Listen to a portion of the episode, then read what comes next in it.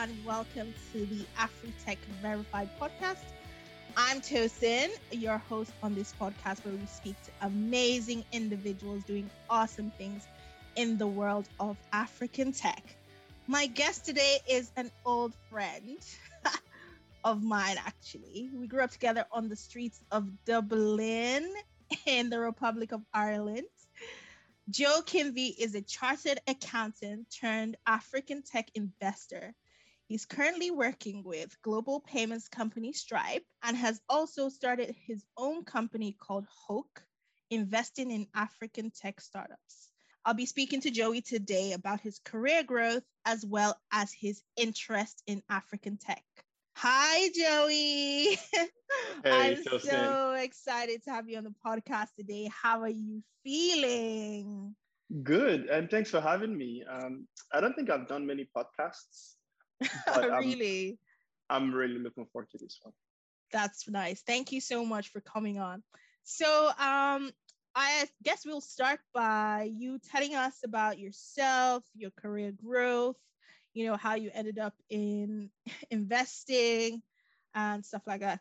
Yeah, uh, sure. So I'm going to start from the beginning. Uh, I'm from Togo. I grew up in Togo, and uh, my parents immigrated to Ireland when I was very young. So I moved to Ireland, Dublin, when I was about 15, and I finished my education. And so back then, the goal was I just want to go to university, right? Uh, that's it. That was like a big goal. I, I managed to achieve that. Went to do accounting and finance in uh, Dublin Institute of Technology, now called Technology University Dublin. And um, and then right after that, when we were finishing college, um, a lot of my classmates, people started talking about this whole big four thing. Like it was a buzzword. And then you have all these companies coming on site, PwC and young KPMG, trying to hire people. So like for a lot of folks, like they knew exactly where they were going. For me, I was just cruising college and uh, people were started going to these things and I just joined them and they started interviewing. So I'm like, well, if they're doing it, I'm gonna start interviewing too. So um, I interviewed for KPMG, which was my, I think it was like my first ever proper interview. And like, I messed it up big time. Like I came back, I came back home that day and I fell asleep in my suit. It was that bad, right? and then um, the second interview was with the Ernst Young. And uh, when I went to the interview, uh, we're all sitting in this room and they were having like a sort of a group interview type of thing. And I took the water, right? And I opened the sparkling water and I spilled it all over. Oh, wow. Great first impression. First impression. And uh, the interviewer, I think Kieran Daly, his name was, I actually remember this. Like we went in there and he was building a house back then. And I was working part-time in B&Q, which is a DIY store. And we spent about 40 minutes talking about his house, his flooring. And then there was like 10 minutes left. He's like, oh, actually, I have to interview you for this thing now. And then we talked about like what my inspirations are. Then, long story short, I got the job, right? So I did three years in auditing consultancy at EY, loved it. But, um, and then I also, through while I was doing that, qualified as a chartered accountant. But uh, I've always had like this inclination for doing different things. But up until this stage of my life, I wasn't quite sure what I really wanted to do. So I just kind of kept going. I'm like, okay, if I have this qualification, it'll hopefully hopefully help me one day. And then when I left EY, I joined State Street, which was um, a financial institution. But the reason why I joined State Street was wasn't because of you know like the work itself. It was because they were building this new department, which is an internal audit department. They were looking for like the first few people to join, and I was like, yep, I would like to do that. And I think that's where I kind of cut the startup bug, where it was me, Alex, who was my manager for like, I think three months, it was just the two of us trying to set up this whole department. Not gonna lie, I had no idea what I was doing, but I was just super excited about figuring this whole thing out. And so I did uh, internal audit for two years. I loved it because it got a chance to travel to places like South Africa, went to Boston, spent a lot of time in London, Poland.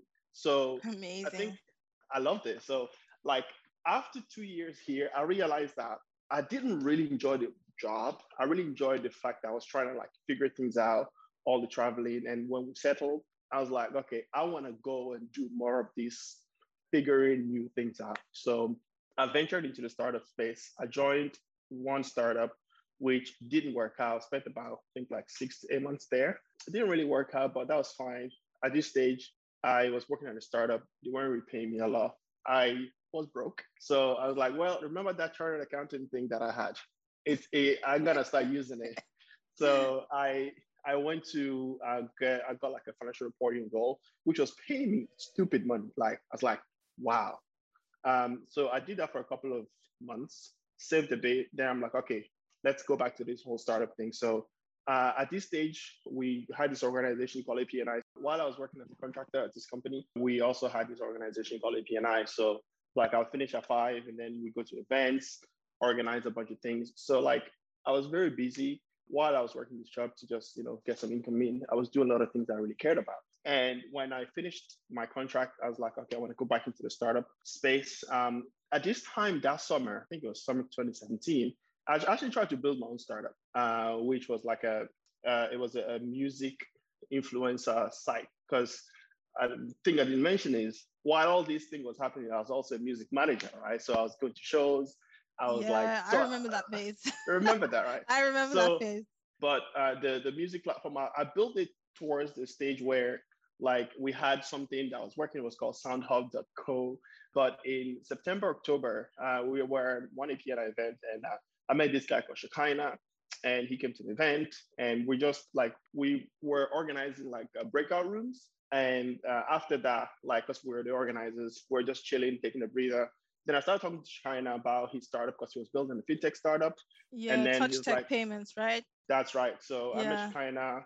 Long story short, I ended up working at TouchTech a couple of weeks later as the head of finance. So head of finance at TouchTech did that for about two years. Around this, like a year into TouchTech, we were trying to sell, obviously, as a startup, trying to make some money. And then we saw Stripe, who uh, launched um, issuing. So they started doing cards, right? Our solution catered to anybody who issues cards. So obviously, we're like, let's go sell to Stripe straight out. Mm. And throughout that conversation, it led from trying to sell to Stripe to Stripe acquiring TouchTech. And in 2019, you know, uh, Touch, Stripe acquired TouchTech, and I now work at Stripe. But the investment piece actually started when I was working at TouchTech as a head of finance. So my role, in addition to just making sure that things run and we have money in the bank, I was spending a lot of my time doing pitch decks, pitching to investors. You know, folks will come in. Our founders will do a lot of pitching, but like I'll do most of the back office work. And that's when I started realizing that raising money is hard. Like it's very hard. And I've seen like we pitched to so many investors, some some investors, some didn't. You pitched to like government agencies. So it was just a lot of like struggle trying to get money into the company in addition to Mm. your sales. And when we when we got to Stripe, uh, I met Nubi. Nubi was working at Stripe then, but I've known Nubi way like many many years before. You know, he's married to Nana, and you know, Yeah. part of you know we're all went to the same church and Nubi and i started kind of talking about like how we can find a way to fund founders and how can we actually invest in them. Because like the struggle is you know they need that capital to get off the ground. But once you get off the ground you get traction and you can actually go and raise more money. I was talking to Nubi and i was also talking to a friend of mine called ayo. But like ayo and i we went to do some research and we realized that our you know close knit friends they probably weren't really making like this sort of amount or they didn't have that disposable income that you would need to you know write checks into startups right because as a head of finance back then like we were taking bigger checks like 50 100k and it was very difficult for our group of friends to come together and raise that money quickly but when Nubi and I started exploring, it turned out that a lot of startups were taking smaller checks, like 5, 10, uh, 20K checks. And this is a practice that we weren't aware of. But if you go to San Francisco, like it's pe- people do that. Like, people write as little as 1K checks. So we're like, okay, cool. So at the start, before the pandemic started, uh, we, Nubi and I we started reaching out to like a, a couple of people, say, hey, we have this opportunity. Would you like to come on board and let's invest in these startups? I don't. You know Nubi personally? You, Um, I actually don't know Nubi personally, but uh, Right. Nubi is very active on Twitter in African tech tech Twitter. So, yeah. yeah. So Nubi is this guy that like he just does things. He does it. Like he is a doer. Like if it wasn't because of Nubi, Hulk wouldn't have life. Like Mm. I probably I'm trying to like probably measure, call, you know, make sure it's perfect. But with Nubi, he just got us off the ground and we started meeting, talking to people, and he just knows how to do things. But in April 29, 2020, last year, we managed to raise about 17,000 euro. And then, which came to like about $20,000. Two companies that we're talking to, they're willing to take our small 10K checks. And then that's how we wrote our first two checks. But at this stage, it was just purely experimental, like, because mm. you're doing with friends, like, you don't have a proper structure. And then we did another one, and then we raised $25,000. And then uh, towards the end of last year, instead of us reaching out to people, people were reaching out to us because the word was spreading and like we're on Twitter, but like we go to clubhouse rooms and all this and just talking about what we're doing. And like more people got interested. So um, that's how Hulk actually became what it is today. And now we have just about 300 people in the community. We've we've raised and invested over 300,000. And so like we've set up, you know, proper structures with lawyers involved. You know, people pay like a joining fee and you know pay like a small membership fee every year. Um, so that's that's been a progress so far. But I think it was worth just kind of giving you the backstory of mm. how Hope came about. But also worth mentioning that Nubi founded like his startup in Nigeria before moving to Ireland. So like he knows he's built a startup before. He knows the founder struggle. He's you know worked at Stripe dealing with a lot of you know startups. So and and Nubi is the plug. You name one entrepreneur in Nigeria, Nubi will get like Nubi has his people on WhatsApp. So okay, like, then we have to speak to Nubi eventually. You, gotta, you have to speak to Nubi because like Nubi. he he does a lot of things that I just can't. And I think we complement each other very well because I bring my kind of accounting skills, he brings his networking skills, you know, he's now the president of APNI. I used to be the president of APNI. Mm. So like there's a lot of things that we share in common, but we have our own strengths that, you know, really help shape what Hoke is today. Okay, that's great. That, that that was actually one of the questions I wanted to ask you. Like, um, obviously, what inspired your choice of a co-founder? You have brought like different skills together to make this work, right? And mm-hmm. so, from what you've said, I'm understanding that you have raised money from basically your network and your community of people that you know, and it has now grown into a community of 300 members who pay like a membership fee annually. In in 14 countries, I actually did in a number 14 yesterday. countries. Yeah, so we have. Oh wow! Okay, countries. what countries are they? Oh wow! Uh, Nigeria, obviously. well, Ga- yeah. Ghana, South Africa, Kenya, the U.S., Canada, Luxembourg, Germany, France, the UK, Kuwait, Qatar, uh, the UAE. I think that's that's 13. Wow. I'm missing one. But okay. Like, yeah. So are you investing in startups in general or you're focused on Africans and African tech startups, like startups serving Africa specifically? Yeah, so we don't necessarily define like it has to be African. Um, okay. A case in point, we've invested in startups in Africa as well mm. as outside of Africa. So, like mm. people, folks who are serving the African continent and the diaspora, they can be based anywhere. Well, they right? have to be and, serving the African continent or the diaspora. Or the diaspora. Or, okay. Yeah. So, like for example, we invested in a UK um, gaming company by two black founders, Google, uh, ex Google folks, geniuses. Mm. Um, like they know their thing and they know it really well. Um, we invested in a company called Eversend, uh, founders based in France, but he's serving there. He's doing cross border. Oh, yeah. Transfer. Yeah, I know Eversend. Uh, yeah. And so, like, our thesis is not very like, uh, it's not region focused, but the things that we look out for is like the founders uh, have technical know how. So they know the space and they know they know things that the average person doesn't know. Uh, the size of the market is fairly big, like so 100 million plus. So they're mm. serving like quite a large market. And uh, what's the third one? The third one is they have to have some level of traction, right? So they are mm. either selling to like uh, they have customers already, or some people are using the product. So, for example, like the first company that we invested in, uh, when we invested, it didn't have any revenue, but they were doing like a lot of trials with like a couple of banks in Africa, right? So that already shows you that okay some people are interested in trying out the product and there's some traction there. Uh, but the, the, key thing is like you, you really need to spend a lot of time with the founders. And like when you speak to some founders, you just know that like I remember when we were speaking to AudioMob, he like uh, Christian, his name is, he mentioned so many terms that I had no idea, right? Didn't get it. I don't know anything about ad tech. No, I don't know much about gaming, but you just know that this guys they know what they're doing. They know what they're doing, and they have that unique insight that the average person doesn't know. And mm. that's what really makes like great entrepreneurs thrive in, you know, the industry that they're playing in. Like they have an edge. It's either mm. like they've worked in that space for like 5, 10, 20 years, and they just know something little that not even little, but they know a couple of things that not everybody can. Like you can't just wake up and say, I'm gonna go build what he's building because you have no idea. Mm. And when you talk to these founders, you just know.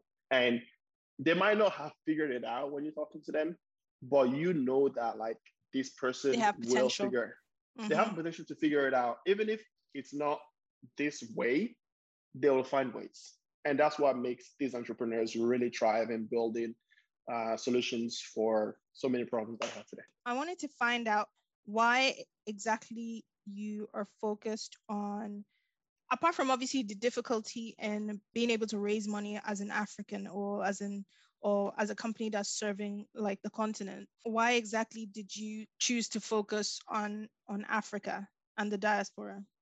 Well like the the first reason was because i saw so Shekinah, uh, one of the co-founders of touchtech him and other black founders that i've seen black founders struggle to raise money plain and simple. Like and if you go look at the stats like the amount of capital that goes towards black founders in Africa and outside of Africa is minuscule compared to everybody else, right? So for us, I don't want to call bias, but like I know like a good thing when I see it, right?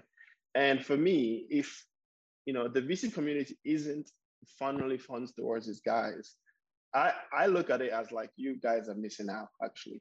Mm. But we also have a unique advantage because first of all we're African. I I go to I try to go to Africa at least once a year. Uh, whether mm. it's you know my home country Togo, I've spent some time. You know, we were in Nigeria. In Nigeria, yes. Like um, I've been to Nigeria a couple of times, Tanzania, Kenya, South Africa. So like I I'm trying to spend as much time on the continent as possible, and I know and understand the struggle of our continent, our people, but also the potential that our people have. So like if other people can't see the opportunity, maybe we can be kind of like that little step that can you know allow the world to see the opportunity. And you can see right now that there's so much capital going into the continent because people are waking up. Yeah. Right? And uh, i pulled my phone and so i have this pinned tweet on my uh, on my twitter which is if you missed out on investing in bitcoin 2011 don't miss out on investing in africa in 2021 so mm. like i i strongly believe and i'm willing to bet on it that like Africa or investing in Africa will be like investing in Bitcoin. Like anybody who's put money in now, uh, they will see the exponential returns in a couple of years. And like if you see the like of Chipper Cash, I think it was this week. Yeah, that was that's actually my next question. That they they've like, now become a unicorn in three unicorn. years. Yes, but like yes. it just shows you the size of the opportunity. And like Chipper Cash, the folks that I know one guy who works at Chipper Cash, and these guys don't make a lot of noise. They just do the work. Um, and like they're doing meaningful work for the continent. And mm-hmm. you have to be there to see it. And yes. you know, you know, we have so many blocks, like you see, like in, in for example, in Nigeria, the regulators are coming in, you know, shaking people. Yes. The best companies, the folks who are doing meaningful work, they're just doing the work no noise. Just do the work, empower people, give people solution that will help them solve their problems. And in that space, Chipper is doing it, doing it really well. The other one mm. that's doing it really well is Eversend. So like that's just like I don't even know how to put it, but that's just yeah. It, it's like a fintech revolution as well. Like, why why do you why do you think that like fintechs are basically like you know leading you know the charge in africa basically like what what would you say is the reason why they're dominating um well the space they, they're dominating because the current structures that we have are not working right you know they're very expensive have you ever tried to send money from like ghana to nigeria. It's uh, it's very it's, yeah difficult really let difficult. me tell you how it works. Maybe it's different now because there's so many solutions on the market. But basically you take a naira convert it to usd right? Which whichever bank you're doing this they're going to charge you fees anything up to like 5% right? And then you convert that usd back to cedis so by the time you take your naira to cedis you're probably losing anything between 10 15% Mm. so if you have a, a, fintech company that is like, actually, we can do that for you within the app, and it's probably going to cost you two, three percent. Now, for me, that's a no-brainer, right? But that's just a small piece of the multitude of problems that needs to be solved on the continent. Like, for example, like we have people who invest from Nigeria into Hoke. We struggle to get money from Nigeria. It's the hardest thing I've ever had to solve this year expensive. So folks have to actually go to the bank, queue up, and fill the forms. It's the most painful thing ever. They can't use card because their Naira card won't work in abroad. In yeah. other, abroad. And and then we came across this company called SendCash who are actually solving that problem. Uh, but you need to actually be able to lodge the money and then they'll do the conversion for you. But like so many problems in the that's in the financial space alone. And tech is really helping people to solve that. But we haven't even spoken about infrastructure. We haven't spoken about education. We haven't spoken about health. We haven't spoken about commerce. So these huge pillars need to be solved for the continent. And mm. like America has solved it, the, the Europe has solved it. Like the, the good news is we can see what they've done and they've solved it. The other good news is we're going to have to solve it our own way. Because yeah. like we have maybe same problems or we have different infrastructure very so, unique. like, very unique. And if you go to like when i went to kenya earlier this year i was in awe because things just move. Like things move. And like when people talk about Pesa, you have to you have to like live it. Yeah. It's perfect. It's it works it's cheap. It's true. And M-Pesa just did a partnership with Amazon recently. Have they? Yeah. But now that's one out of 54 countries. Yeah. And like, so the size of the opportunity is so big. Like, my, the only thing I'm worried about, I'm worried about when you were talking to Adewale is like, how do we get as much talent? Because what's going to happen is all these companies, they're all competing for the same talent, right? We're not training folks fast enough. And like you hear one person is here, six months later they're gone because somebody is making them an offer. A lot of European countries are now coming to the continent to hire talents, right? So now what I'm thinking is like, this is what's keeping me up at night. How do we get as many people into the pipeline, educated fast, so that they can fulfill this need that all these amazing companies are having and will have. Exactly. And I really hope I hope that Talakio solves that. I hope so too. Um, although I think I think their business model is getting people who are already experienced. Um, Andela was doing that, you know, with training junior developers. Um, however, the business model wasn't sustainable, so they had to, you know, stop that and focus on like senior developers as well. So I think there are other companies like Utiva who mm-hmm, are, yeah. you know, kind of focusing on like training, but we obviously there's obviously a gap in the training um, space in, in Africa that yeah.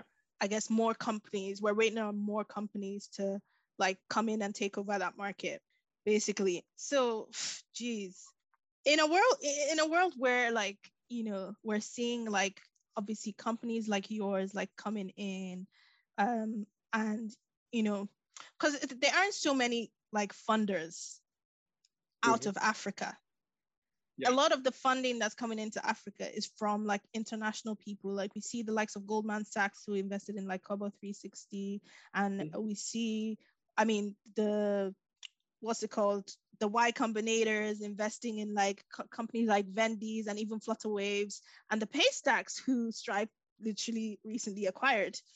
Um, so in a world where funding is increasing annually, and especially since more African funders are coming up now and startups are reaching like unicorn status, how do you see the African tech ecosystem, you know, booming in the next five, you know, to 10 years?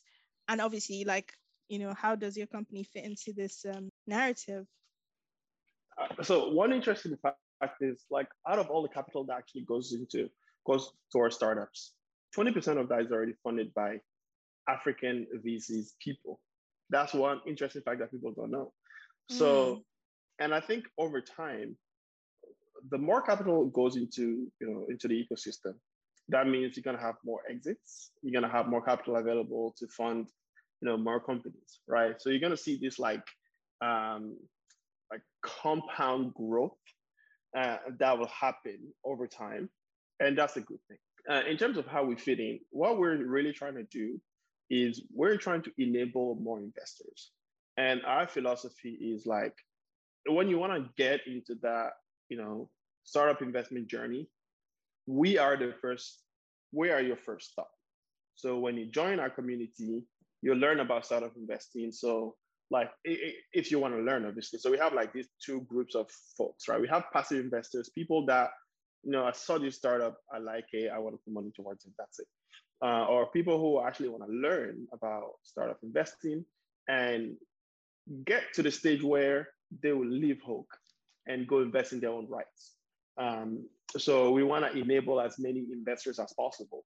And what that means is now you have not just folks in Africa, but folks in the diaspora, i.e., the 14 countries that I mentioned, uh, will become investors in their own, own right and start investing right? So if you join us, you're writing very, very small check, like a thousand dollar check. But like we want you to go to the stage where you come with us, you join, you do one, two, three, four, five. And then when you want I get ready to write like 10, 20K checks, you don't need us anymore. And anybody who's doing 10, 20, 30K checks, like you know, you should know what you're doing. I really hope you know what you're doing. And we want to be that starting point for you and, and enable as many, you know, as many investors as possible. That's the first thing.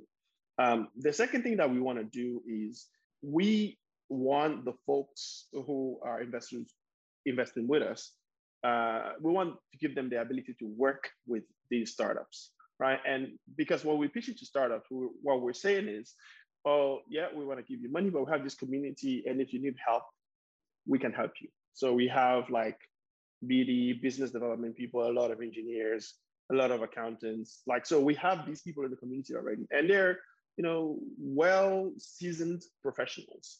And we want these professionals to help the startups with every like their needs, right? like some startups, like you don't hear from them once you invest. Some you actually stay in touch with them regularly. And what we're launching hopefully soon is Hoke members will be portfolio managers. So if you go to a VC, like you are you are a principal at a, at a VC, you actually mm-hmm. have a portfolio of companies that you manage, right? Yeah. And what we want to do is we actually want to match, you know, folks with companies that align with their profession or their talent. And that person will be responsible uh, to work with that company on behalf of Hoke. And in the long term, and this hasn't happened yet, we actually want to see people leave their job and go work for a Hoke portfolio company. Hmm. And obviously, that would be a, that would be a relationship between you know the company and that person. But like to a small extent, we want to serve use Hoke as a pipeline for these companies to kind of tap in for resources. So like if you've worked with a company and you are you're thinking, oh, I want to move back to Nigeria and this company is hiring, like you already know that company, you've worked with them, it's easier. Right. Mm. And and now this is these are their ambitions. It hasn't happened yet. And we really want to work towards that. And like in the this year, what I said to Nubi last year is like, you know, I would love to raise about 250,000. We've passed already. We're at three, like 330. And at the start of the year, I say the goal is to put about a million dollar towards, you know, African, ambitious African founders. And I think we're on track to do that. And, mm. and that mm. gets me super excited because when you look at the impact, let's not worry about the money for a second, right? When you look at the impact from an economic empowerment perspective, like you give money to this company, that company builds something amazing. Company is growing, they hire people, right? So that's great employment. And those people also now have family, they can send the kids to school, they have more money, reducing, you know, uh, unemployment rate in whichever countries that they are. They become economically empowered. This company grows. Let's say they exit, everybody makes money. Now you just have this group of people who now have a lot more money to repeat, rinse, and keep doing that. And like Paystack Exit is a good example. There was a lot of angels, and those angels are now coming back and investing in more startups, right? Mm. And that's how you really fuel the the ecosystem, and it keeps growing and growing and growing. Say I had like um, um some money to invest in one of your portfolio companies. How how do you assure them that they're going to get returns? Like, how does it work? So uh, one thing that should I say from the get-go is startup investing is very risky, right? Like, you know, one out of 10 startups fail in the first year. So that's just a start for you. Um, so what we do is we come in super early, usually like at a angel pre-seed seed round. And uh, what we, so we go, we invest. And whole idea is every time this company goes to raise more money, you're hoping that it raises a higher valuation and once they raise more money, on paper at least, you've seen some sort of return, right? And but that's unrealized gain, right? You you haven't actually collected your money yet. Because like company that goes to raise more money doesn't guarantee exit. Anything. They can still fail. Mm-hmm. So uh, what and we haven't done this yet. Since we've only been in operation for a year, right? What we're hoping to do is when these companies go to raise more money and they start getting institutional uh, capital, what you typically see is you have like big VCs that come in at Series A, B, and at this stage they try to kind of clear the, the the cap table. So like what they'll do is they'll buy out all the angels and you know pay you out at that valuation, and mm. that's when we're really hoping to see exits. Um, and when people ask this question, we always you know this is the answer, and that's the the honest answer. But we're hoping to start seeing these happen anything between 24 to 36 months. And just historically, you'll see anything like two to three X. So like if you put a thousand, like two to three X means that you're gonna get about, you know, two to three thousand. Times more. Mm. Yeah. But also you can lose all your money. Let yeah. me just put that caveat in. uh, like you you can lose your money. So ideally what you really want to be doing is you really want to like uh, what you call it dollar cost average, right? So you wanna you don't want to just invest in one company, you want to invest in a couple and what that means is like if you invest in five companies, for example, if you, say if you have 5,000, ideally, I wouldn't say you should invest, you know, the whole 5,000 in one company. Mm-hmm. You probably spread it in the companies, say maybe like two or three. And the whole idea is if one of those companies fail, you know, one of them does say, I don't know, 5x, the other one does 10x. Overall, like I think you're doing about seven and a half x. You know, if mm. you know, mm. 15 divided by two, right? Um, so that is better than if you end up putting all your 5K in the company that fails, you've lost your money. So mm. this is why we're really encouraging people to really understand. And that comes as part of the education and the enablement piece. And you don't want to just put your money into like one company. You want to try to spread it as much as possible to kind of average your risk and also increase your potential for upside. That sounds good. Um, so apart from turning your your community members into portfolio managers. Um, so what um, future plans do you have for HoaQ, you know, within the next five years? Oh, uh, five years. Uh, I'm Nubi and I are really hoping to go and you know raise more money to invest. Like you know, right now we're raising from the community, but we're hoping to actually raise institutional uh, capital. Mm-hmm. Uh, probably anything between 20 to 20, uh, 20 to 50 million. And I'll most likely move back to the continent and be based. Okay. I don't know where, but I, I'll move back and you know really you know be the source of capital for all the ambitious found ambitious founders because we know understand like uh, this month we've actually blocked our calendars we're not having any calls but on a weekly basis we no actually on a daily basis we speak to anything between one or two founders so you can mm. do the numbers so like we speak to so many founders. And on Saturday, I actually went to do a uh, what you call it. I did like a, a, whiteboard session with two founders, and this was it's just because we're trying to figure a couple of things out. And what else would you be doing on Saturday morning but doing a whiteboard session with two founders? Right. And you have nothing um, else to do. We, yeah. So we believe that like we haven't even like this is Bitcoin at less than a dollar. Bitcoin is what is it? I haven't even checked. It's like in the 30s, 40s. So just imagine Bitcoin at less than a dollar. That's where we are when it comes to uh, African uh, tech investment. In five years, we're probably going to be like at the $100. In 10, 20, 30 years, like we're going to reach that Bitcoin level. And we're in here for the long run. Like um, one thing I've learned is like if you really want to have impact, you really want to do what you're doing for like a, a long amount of time. And yeah, consistency. Like, and like for the long, like we don't. Nubi and I haven't still haven't talked about how we plan to make money out of this, right? Okay, mm. we we charge we charge carry, which is you know when people eventually make money, we get a small percentage. Mm. But that this is just the starting point. Like we're still at zero point something. We haven't reached one yet. And in five years' time, I see myself doing this full time, um, and you know, working with ambitious founders who want to build the continent. Because my life goal is to kind of like, like I want to see reverse immigration, where people actually mm. come to the continent. My parents had to leave because they want a better life for themselves and the kids.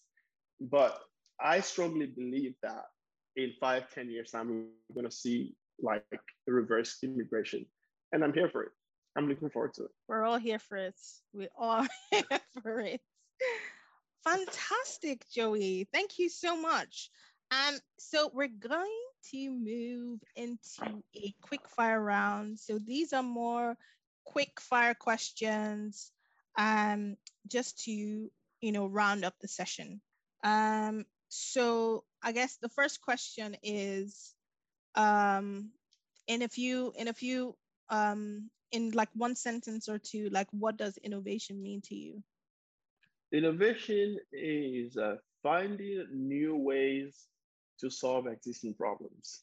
Um, and when I was listening to the Adewale's um, podcast that you did, I think he mentioned like horses, right? And the problem that we've always wanted to solve is how to get from A to B faster that remains the same today. How do we get to places faster? So, like, we've innovated over time, and the innovation keeps going. Where now you have these super jets that are going to get you from eh, what's what's the one that uh, Elon Musk is building? You know, the it's a hyperloop. oh no, he's building hyperloop. He's building so like you pretty much get from like I don't know New York to LA. I'm not sure if that's right in an hour, right? Underground. So we we want to be connected, and like innovation is really allowing us to, you know, find new ways to solve existing problems. Uh, which is your favorite African country and why? Don't say Togo. I'm not gonna say Togo. I'm not gonna say Togo. So can I can I mention more than one? Um, yeah, but you have to give me reasons well, why they're your favorites. Kenya is one because I just the weather is amazing in Ken- in Nairobi. If you go to Nairobi, Nairobi is like uphill. So it's like, think about Dublin, right? Think about how green Dublin is. Yeah. It does Nairobi, but with sun all the time. Mm. It's the weather is amazing. And also like it's it's more chill. I was gonna say Lagos, but you know, Lagos is hectic. Lagos is hectic. So like a lot of it, oh we do. It's either Nairobi or Accra. Accra because it's very close to home. Okay. Just because it's close to home, no other reason. Oh, I mean, obviously they have an a tech ecosystem. Economic is, economy is growing. English, obviously, talent. Rwanda is one, but I haven't been to Rwanda. I've actually heard mm. great things about it, but I haven't been, so I can't really, you know, vouch. Yeah, I hear it's one of the cleanest um, countries. Yeah, and they changed the official language from French to English recently. Right. Loved it. That's nice. That's cool. Um, so yeah, the next question is what is one unpopular opinion you have about the African tech ecosystem? Oh, yeah, we don't have enough talent. Mm. Right. We need a lot more talent. Like, and we need a lot more tech companies. Like, the thing is, like, we we so what we, one thing I didn't say, and sorry for the long long uh, answer. I hope we invest every quarter. So we speak to a bunch of companies, we list them, and we make it available to the community every quarter. And we did a round recently where we had like three edtech startups, right? And none of them got traction because we had some fintech startups as part of this. and everybody just went towards fintech because it's the hardest thing right now. And I mean, fintech in its own right, you know, it's solving so many problems. But I feel like tech requires and needs a lot of investments.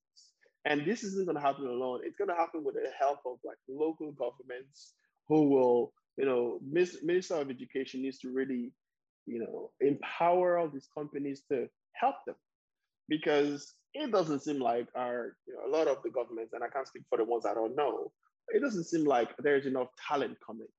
But mm. we're in a mm. digital age where all you need is very good internet and, and a laptop or a good phone to work anywhere, right? So talent needs to be solved ASAP. It's good. And the final question What is your dream for Africa? Uh, economic empowerment for every single African, right? Like every single one, where people don't even think about immigration anymore. Like you can be successful in wherever you are, and technology is really enabling this. I'm super optimistic for the continent, uh, and I want to play my small part in my you know short you know lifespan here, um, and I want to empower as many people to play their part because you know when you can you know generate impact wherever you are, there's prosperity, right? And if everybody just plays the part, eh, like if everybody plays the part, I think we can get very far as a as a continent. And we have the resources. You know, we have the our, our, population is very young, very very young. I think sixty percent is under twenty five. We have so much resources to, to make this happen. And like my dream is we stop depending on aid. Hopefully, we can actually provide aid to people who need it. We gain some political stability to a larger extent, right? And then we can prosper as as a continent because I think we have the potential. Economic empowerment for the continent. We really do. Joey, wow. Thank you so much for all the nuggets you have dropped today. Fantastic conversation. I really, really enjoyed it. And I'm sure that the listeners will enjoy the conversation as well. One last thing before we go what is your social media? How can people find you um, online? Um, HoaQ, and yourself as well? Yeah, so we are, our website is hoaq.club. It's a H O A Q dot C L U B. That's dot club. It's a very basic site, but it does give you all the information that you need to learn more about us. And if you do join, we have a Slack where you can connect with all the HoaQ members um, there on the Slack. And like, you know, we use the Slack for like we have these things called flash deals, you know, deals that we, you know, that happen really quick. You know, a lot of deals go through there. So yes, uh, anybody who wants to learn more about HoaQ, please go there. All our socials is HoaQ Fund. Yeah, at HoaQ Fund. So Twitter, IG. And uh, my personal is uh, Joekinvi on Twitter, J O E K I N V I on Twitter. Fabulous. Thank you so much, Joey. Really appreciate you. And I'm looking forward to all the great things that you will achieve with HoaQ in the next few years. Yeah, so, uh, thank you for thank you for having me, and uh, yeah, I look forward to I look forward to catching up in person. Hopefully, if uh, the pandemic yes, allows. hopefully soon with you know the pandemic. Yeah, this is not goodbye, but see you later.